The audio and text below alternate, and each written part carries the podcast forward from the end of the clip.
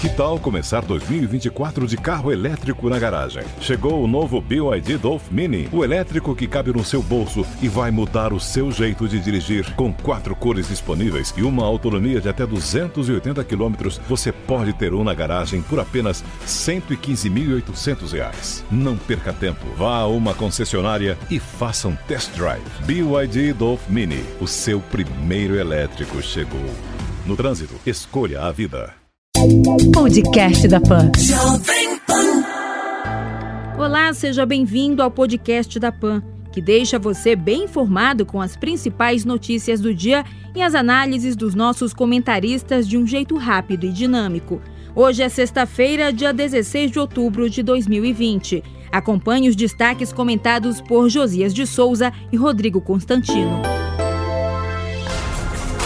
Ministro Luiz Roberto Barroso, do STF, determina o afastamento de Chico Rodrigues do mandato de senador da República. A decisão vale por 90 dias e a determinação será enviada ao Senado, a quem cabe a palavra final no caso do parlamentar. Se o Brasil fosse um país lógico, a precariedade da situação do Chico Rodrigues levaria o Senado a referendar o afastamento do senador do exercício do mandato por 90 dias, como decidiu o ministro Luiz Roberto Barroso do Supremo mas é justamente a debilidade do senador, senador da cueca, que pode livrá-lo da sanção cautelar. Há no plenário do Senado investigados, denunciados e réus. Esse grupo cogita retirar o colega da forca para se proteger da corda.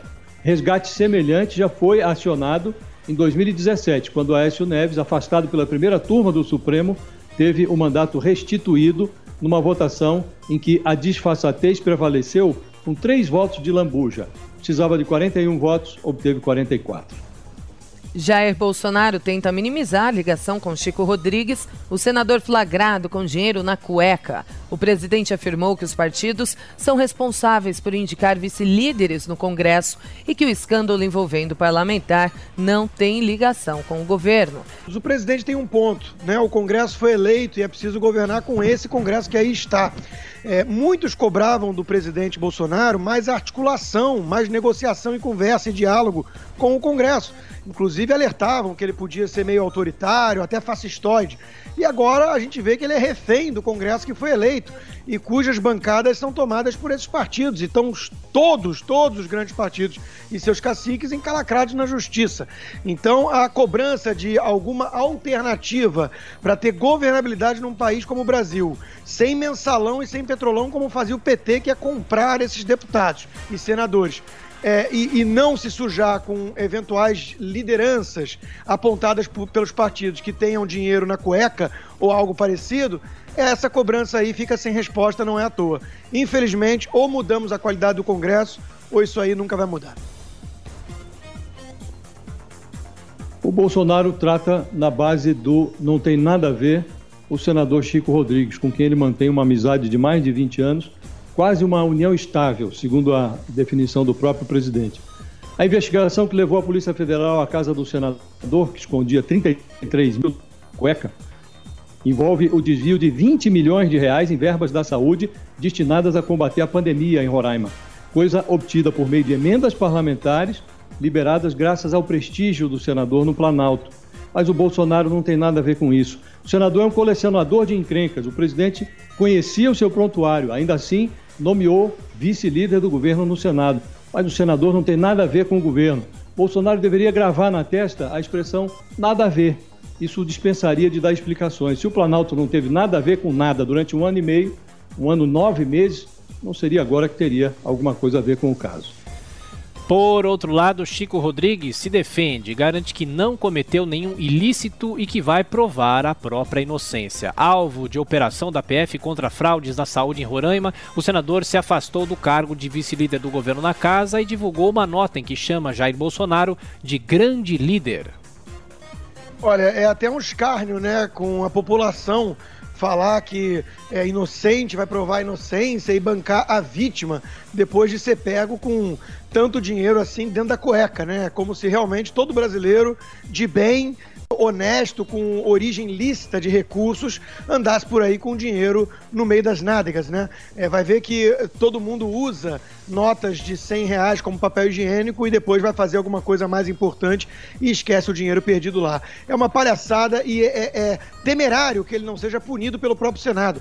O ministro Barroso quer jogar para a plateia. É uma intervenção de um poder no outro algo preocupante, um ativismo bem típico do próprio Barroso. Mas é vergonhoso que o Senado e que o partido do senador, o mesmo do Rodrigo Maia, o mesmo do Luiz Henrique Mandetta, o DEM, nada faça sobre isso.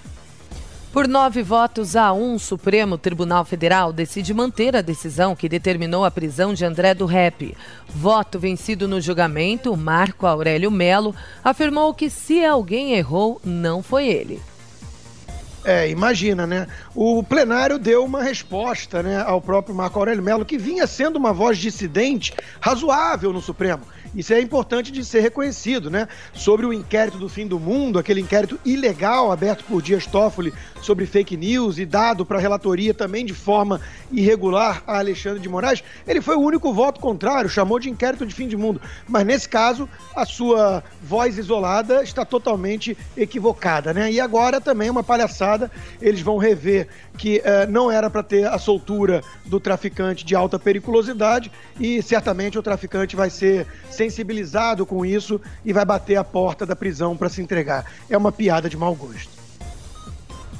É, por nove votos a um, o plenário do Supremo decidiu que o óbvio continua sendo o óbvio no Brasil. Quer dizer, ficou resolvido que o lugar de um fascínora, como o narcotraficante André do Rep, condenado duas vezes em segunda instância, é mesmo a cadeia.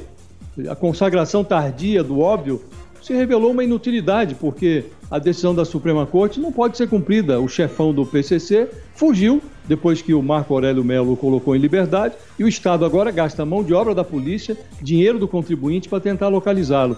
E não há notícia de vestígio do paradeiro do traficante.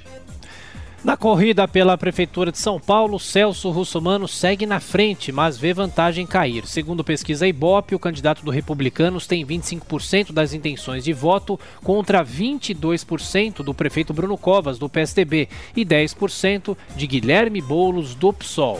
No Rio de Janeiro, o Eduardo Paes, do Democrata, subiu para 30%. Já o atual prefeito Marcelo Crivella, do Republicanos, continua com 12%, seguido por Marta Rocha, do PDT, com 8%, e Benedita da Silva, do PT, com 7% das intenções de voto. O Brasil passa das 152 mil mortes por Covid-19. Segundo dados do Ministério da Saúde, são 5 milhões 169 mil casos da doença, com 4 milhões 599 mil pacientes já recuperados. Votação antecipada pode ser a maior da história dos Estados Unidos. Pelo menos 15 milhões de americanos já votaram, cerca de 10% de todo o comparecimento às urnas em 2016. No Campeonato Brasileiro, o Flamengo fica no 1 a 1 com o Bragantino e perde a chance de assumir a liderança. Hoje, Goiás e Bahia jogam no Serra Dourada.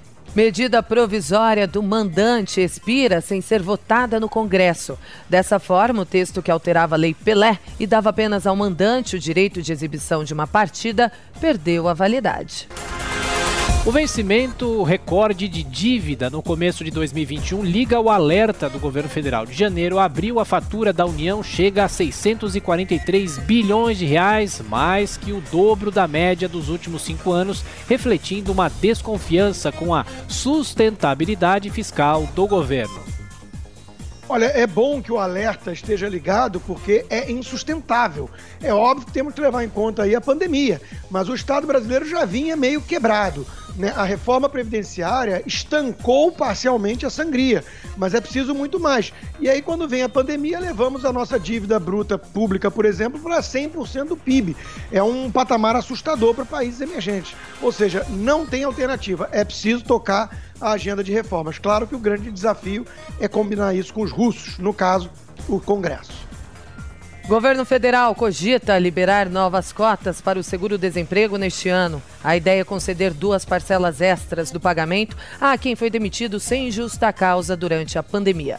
O Ministério da Saúde diz que não descarta nenhuma possibilidade de vacina contra a Covid-19. O secretário executivo da pasta, Elcio Franco, garantiu que não há nada contra a Coronavac, feita em parceria entre o Instituto Butantan e uma farmacêutica chinesa. É, pode ser que não exista nada contra, mas a gente tem que levar em conta também, né, que a China é um, um país sob um regime é, ditatorial opaco, sem qualquer tipo de transparência. Nós vimos laboratórios privados em países livres, como a Johnson Johnson ou o caso de Oxford, interrompendo as pesquisas por conta de um caso de um paciente, de um voluntário que apresentou ali problemas, né? É, a, ninguém pode imaginar que na China exista pelo menos o mesmo critério, o mesmo apreço e o cuidado com o processo de desenvolvimento. No mais, é, o, a, o processo inteiro de corrida por vacinas está um tanto acelerado. Nós vamos ter que aprender a conviver com o coronavírus mesmo sem vacina ou com uma vacina não totalmente eficaz. Em matéria de vacina, é preciso prestar atenção ao que pode dar certo e não se pode mesmo descartar nenhuma alternativa. Há duas frentes. Numa delas, a Fiocruz, que é a fundação do Ministério da Saúde, está acertada com as vacinas desenvolvidas pela Universidade Britânica de Oxford e também num consórcio que é coordenado aí pela OMS. O governo está botando inclusive dinheiro lá. E noutra, o Butantan, que é o instituto do governo de São Paulo, está testando a vacina do laboratório chinês. É, a Sinovac. As autoridades precisam se entender para assegurar aos brasileiros acesso às vacinas que funcionarem na quantidade necessária para imunizar a sociedade brasileira. E o pior que pode ocorrer nesse momento é o desenvolvimento de um vírus da politização. Não há que politizar um assunto como esse. Mesmo com a pandemia, oito em cada dez paulistanos pretendem votar neste ano. A maioria dos entrevistados pelo Ibope também afirmou que não gostaria que as aulas presenciais sejam retomadas ainda em 2020. Um estudo liderado pela OMS conclui que a hidroxicloroquina e outros três medicamentos são ineficazes contra a Covid-19. A pesquisa foi feita em 30 países com mais de 11 mil adultos e tem o chamado padrão ouro, com os mais rígidos protocolos para coleta de evidências científicas. Procuradoria-Geral da República recorre ao STJ para abrir investigação sobre desembargador que humilhou guarda civil em Santos, no litoral paulista. A PGR aponta que Eduardo Siqueira pode ter cometido crime de abuso de autoridade e infração de medida sanitária, mas o ministro Raul Araújo rejeitou abrir o inquérito. É, depois de ser filmado em julho, humilhando lá um guarda municipal que lhe pediu educadamente para usar máscara, como previsto num decreto da Prefeitura de Santos, esse desembargador Eduardo Siqueira foi afastado pelo Conselho Nacional de Justiça das suas funções no Tribunal de Justiça de São Paulo. Ele está em casa desde agosto, recebendo o seu salário normalmente. A Procuradoria-Geral da República está ralando no SPJ para abrir um inquérito capaz de enquadrar esse desembargador esse desembargador da carteirada é, na lei do abuso de autoridade. O ministro, Raul Araújo, não viu motivos para tanto e indeferiu o pedido. A PGR recorreu. O caso vai ser julgado num colegiado de 15 ministros. Espera-se que, com mais cabeças cuidando dessa encrenca, o STJ tenha um mínimo de juízo, porque o risco que se corre aqui é esse desembargador ser punido com o prêmio da aposentadoria com vencimentos integrais.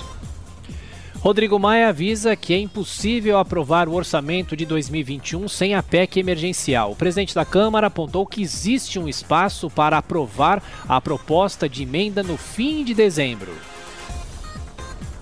O orçamento da União para 2021 está roçando o teto de gastos, muito próximo de subir no telhado. Portanto, a aprovação da chamada PEC emergencial ela é mesmo essencial, porque nessa proposta de emenda à Constituição está a regulamentação dos gatilhos do teto de gastos. Isso não é coisa trivial. Regulamentar gatilho de teto significa definir na Constituição e nas leis como a despesa vai ser cortada quando o gasto chegar no limite constitucional.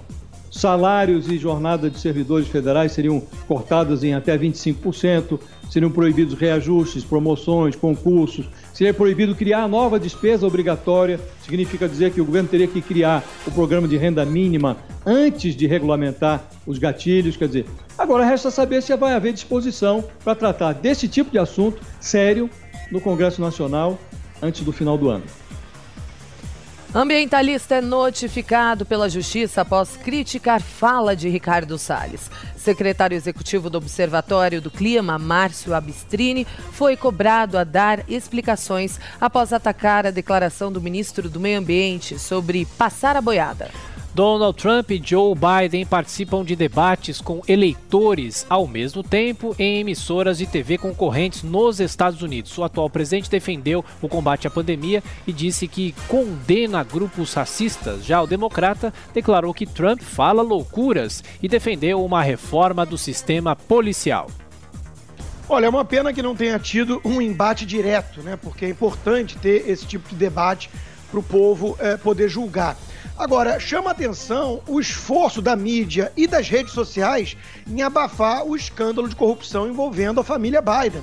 O seu filho Hunter Biden, que era um, um fracassado, né, ele ganhou milhões de dólares na Ucrânia como é, assessor, consultor e sentando no conselho de uma empresa de energia, só porque o pai dele era o Joe Biden, que ameaçava segurar recursos federais, quando era vice-presidente, de ajuda à Ucrânia caso um procurador que estava investigando justamente o filho dele não fosse demitido e acabou sendo demitido. Isso é um grande escândalo na véspera da eleição e pouca gente está falando nisso e as redes sociais estão censurando sob aplausos de jornalistas no Brasil né, e no mundo, o que é assustador. Então é preciso ir mais a fundo nesse caso e as pessoas também não estão cobrando de Joe Biden respostas sobre outras é, é, bandeiras muito radicais, como por exemplo aumentar o número de juízes na Suprema Corte. Caso vença, ele se recusa a responder essa pergunta. Nova lista do Bolsa Pódio do governo federal tem 247 atletas olímpicos e paralímpicos. Medalhistas e promessas do esporte terão direito ao benefício, que varia de 5 a 15 mil reais por mês. Esse foi o podcast da PAN, que deixa você bem informado com as principais notícias do dia e as análises dos nossos comentaristas de um jeito rápido e dinâmico. Para acompanhar mais informações e comentários, é só acessar o nosso site jp.com.br. Podcast da PAN.